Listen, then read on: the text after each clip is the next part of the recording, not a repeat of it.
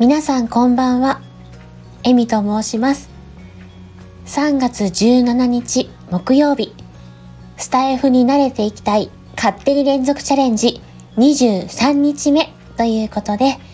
今日も収録しています。現在時刻は22時2分です。このチャンネルは、私、HSP 気質を持ち、生きていくことが下手で、かなり心配性のエミが、日々感じたこと、起こった出来事などを、つらつらと語りながら、いつかは、朗読や歌など、誰かの癒しにつながるような作品を作っていきたいという夢に向かって、ゆっくりとチャレンジしていくチャンネルです。改めまして、こんばんは。エミです。今日は、えっ、と、ちょっと小さな子供をイメージしていってみました。いかがでしたでしょうか？うん、相変わらず自己満足ね、するけどね。喋れてないな。喜んでいただけたら嬉しいです。えー、さて、皆さん、今日はいかがお過ごしでしたか？えっ、と、私はですね、今日は休み明けの出勤だったんですけども、この季節の変わり目がちょっと忙しくなる仕事なので、ちょっとまた少しずつ忙しくなってきて、残業で、ヘトヘトになって帰宅して、はーってやってたら、ペコパンさんがライブされていて、ほっと思って 参加することができました。あのー私はなかなかコメントを書き込むっていうようなことが本当は怖くてだったんですけど、挨拶しようと思って頑張って、こんばんはって言ったら、皆さんすっごく温かくてコメントも賑わっていて、で、私また書くのが遅いので、どんどん流れていくコメントに、どこどこどこって思いながら、でも、あの、少しずつ書けたかなって、なんか自分の思いも伝えられたかなと思います。ぺこぱんさん、すごく流暢なおしゃべりで、それ聞いてて、すっごくいい時間を過ごせました。皆さんにとって、この時間が少しでもくりのんびりしていただける時間になれば嬉しいです。さて今日のお話なんですけれども、まあ、ぺこぱんさんが猫を飼ってるっていうこともあって私の猫遍歴をちょっとお伝えしようかなと思います。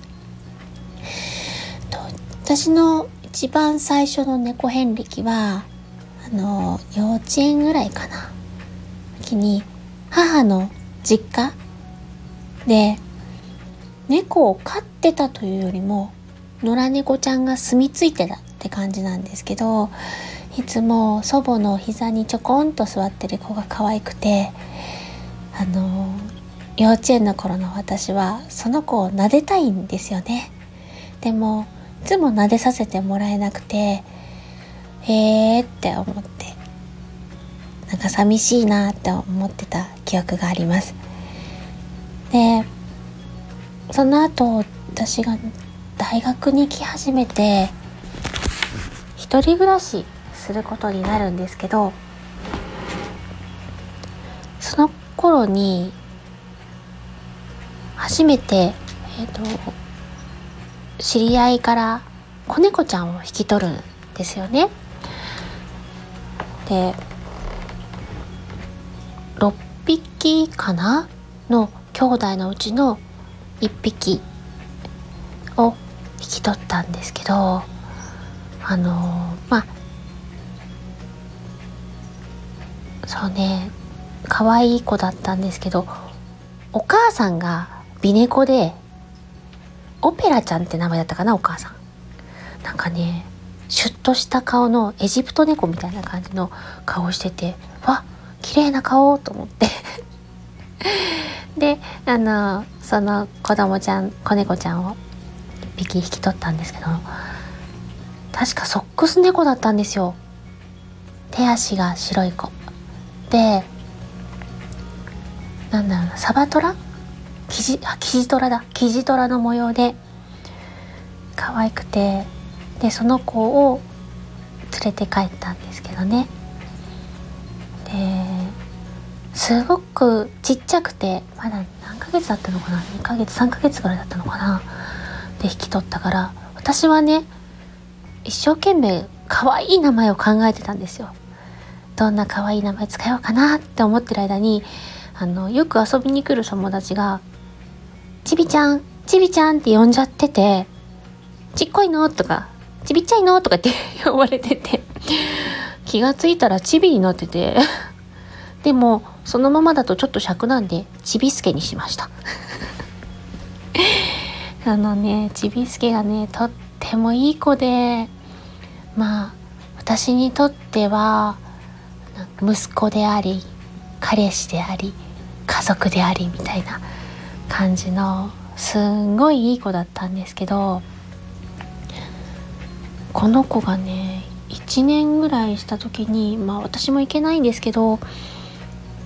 あの車にね乗せててでちょっと車を降りる時にその子がぴょんって出ちゃって迷子になったんですよ。ま、結果的にはねあの張り紙とか一生懸命してもう一度出会えるんですけどもうその時はねもう心臓止まるかと思ってででもね再度巡り合うまであの自分のお家に帰ってきてくれるまで1ヶ月ぐらいかかってその時はもうものすごく辛かったですね。でもう一度巡り会えた時にはも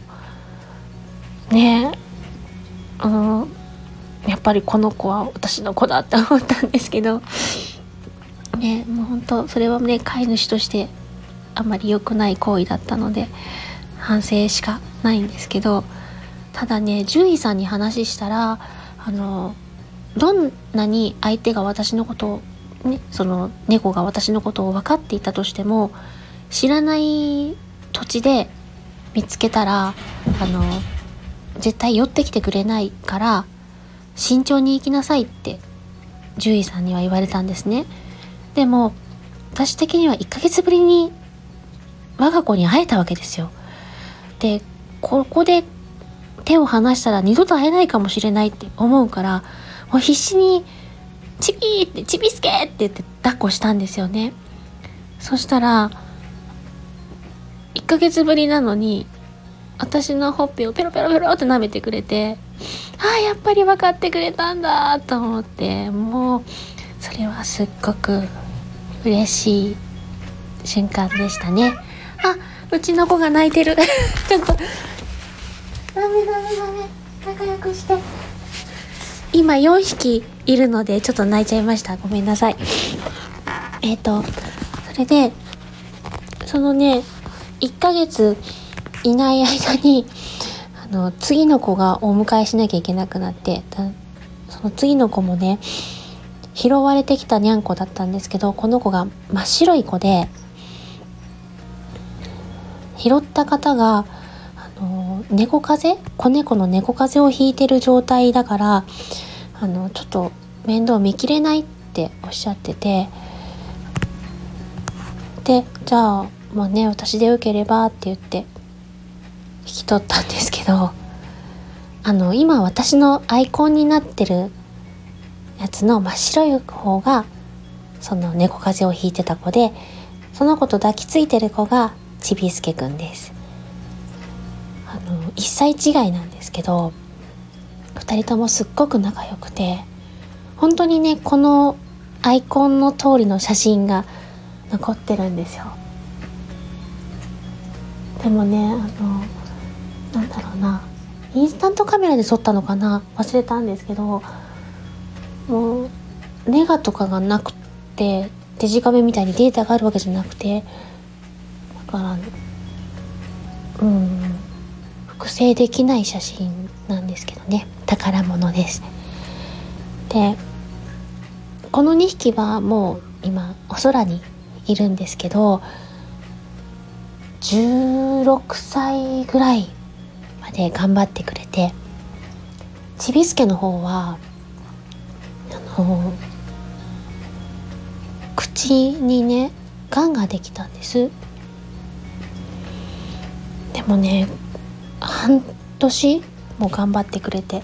獣医さんもびっくりするぐらい一生懸命頑張って生きてくれてました。で白い方はあの中太郎っていうんですけど 中太郎もねあの甲状腺亢進症っていう猫によく多い病気を患っててこの子も一生懸命あの薬飲んでくれて闘病してくれました。2匹とも私にとってはあのできすぎる我が子っていうかすごくいい子であのこの子たちがいたのでこの子たちとの出会いがあったから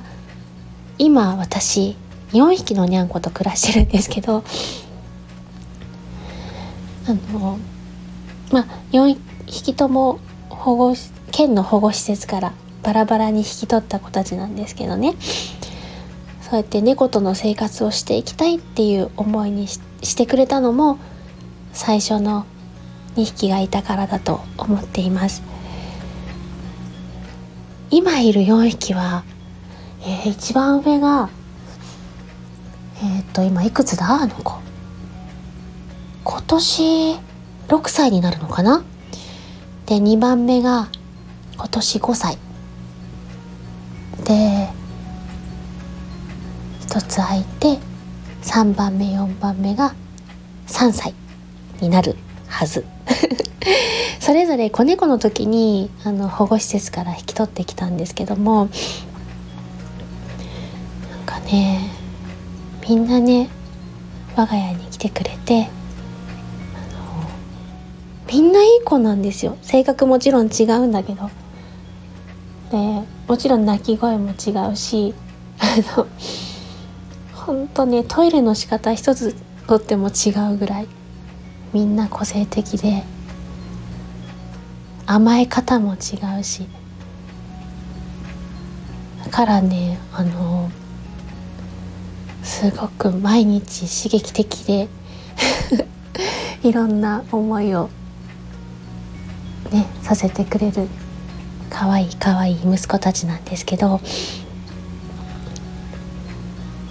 ちびすあ。そうねちびすけはあの最初のにゃんこなんですけど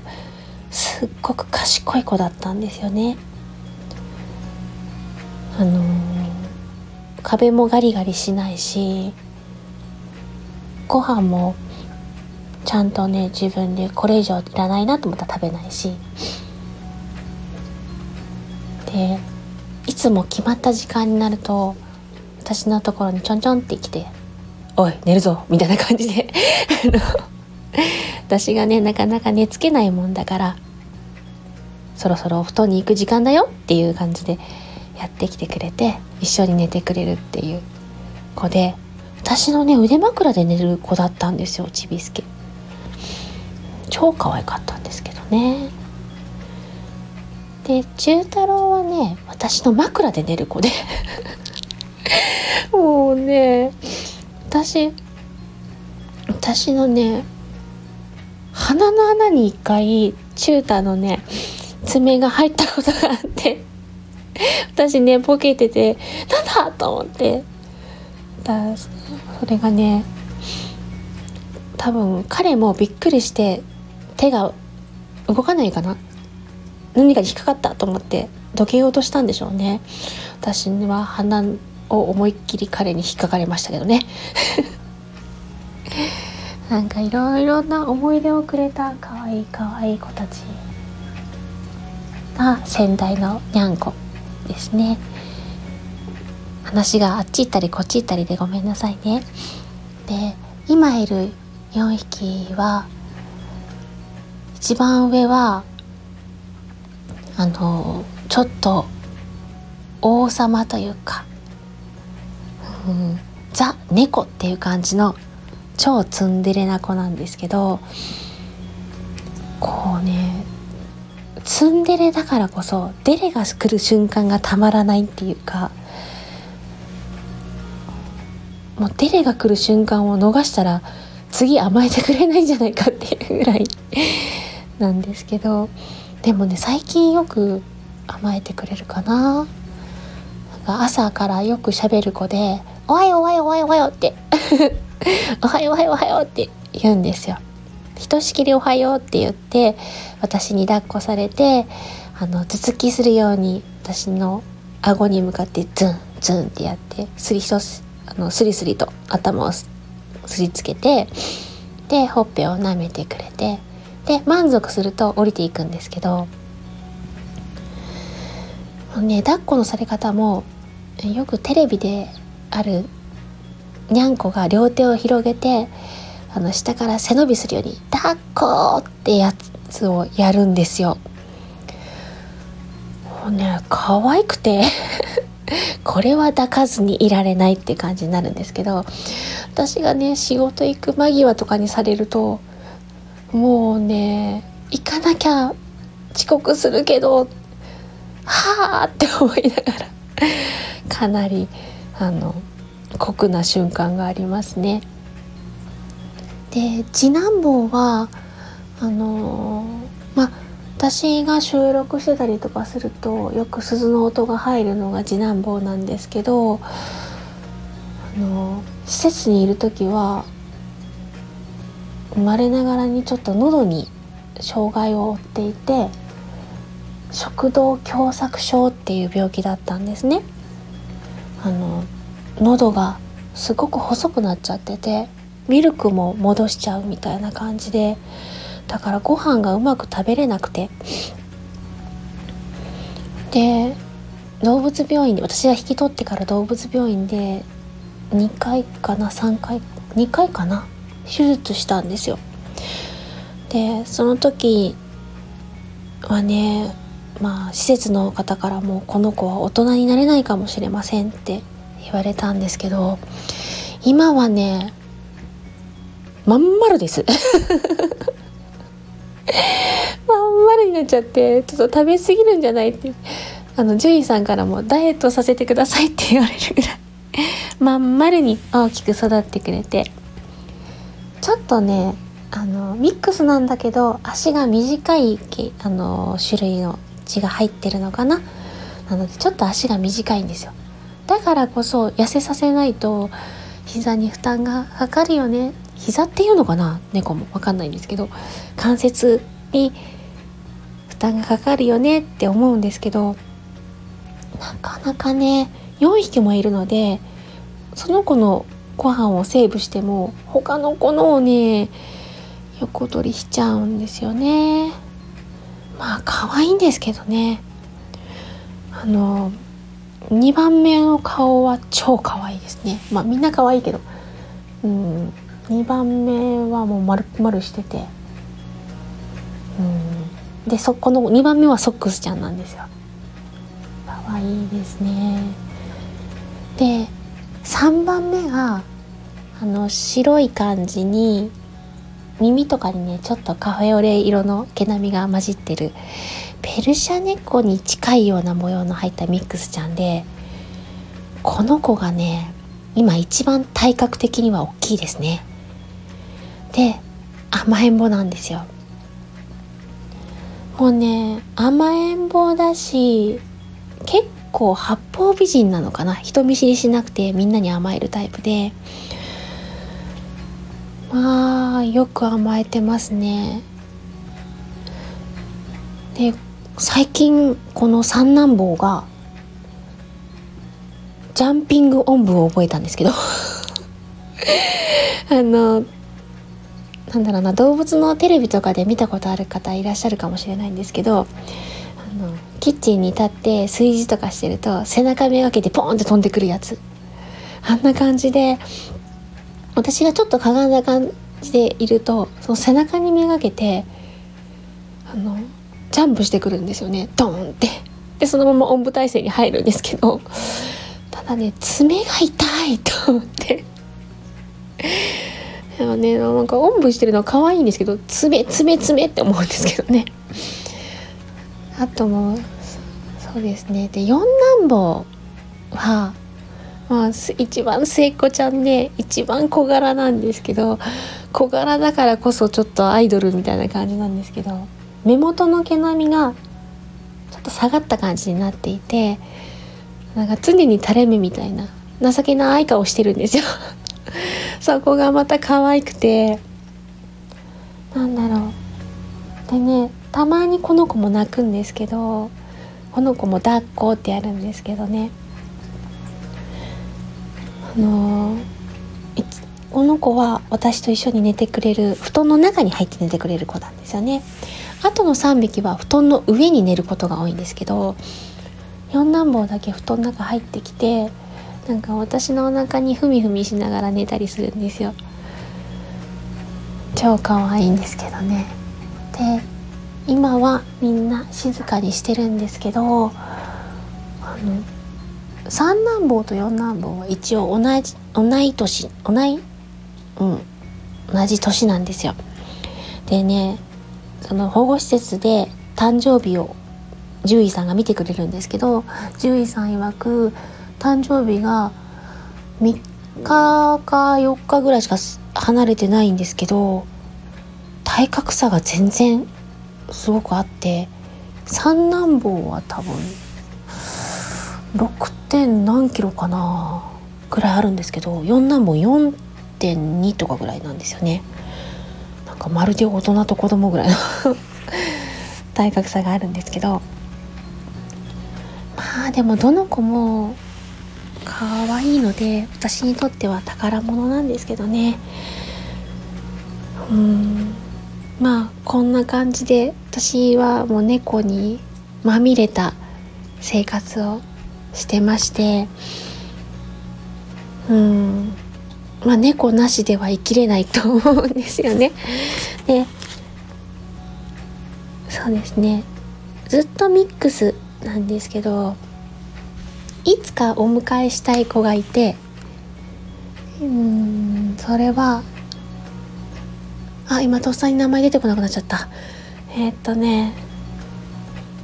何だったっけ？あの一番大きくなる種類の子で。はあ本当に名前出てこないや。あの種類が分かんなくなっちゃいました。思い出したらあの概要欄っていうか説明欄にでも書いときます。ごめんなさい。えー、なんかたくさんの猫にまみれて。でもねあのみんなをちゃんと幸せにお世話できるぐらいにしとかなきゃいけないからね。私もしっかり頑張らなきゃいけないんですけど。そんな感じでまあ私が面倒を見てるのか彼らに面倒を見させてもらっているのかっていうところはありますけどね。案外ね彼らの方が私をうまいこと使ってるんじゃないかなって 思うぐらいうん。猫は賢い。そして可愛い。神様はよくもまああんな可愛い生き物を作ったもんだ。って思っていたりします。すいません。もうデレデレの猫談義でございます。かな猫好きさんと一回こう猫についていろいろ語りたいななんて思ったりしていますよ。はい。まとまらないですね。今日はだいぶ長くなってしまいましたが最後まで聞いていただきありがとうございました。この放送が少しでも皆さんの笑顔につながればとてもとても嬉しいです。皆様のまたのお越しをお待ちしております。それでは。またね。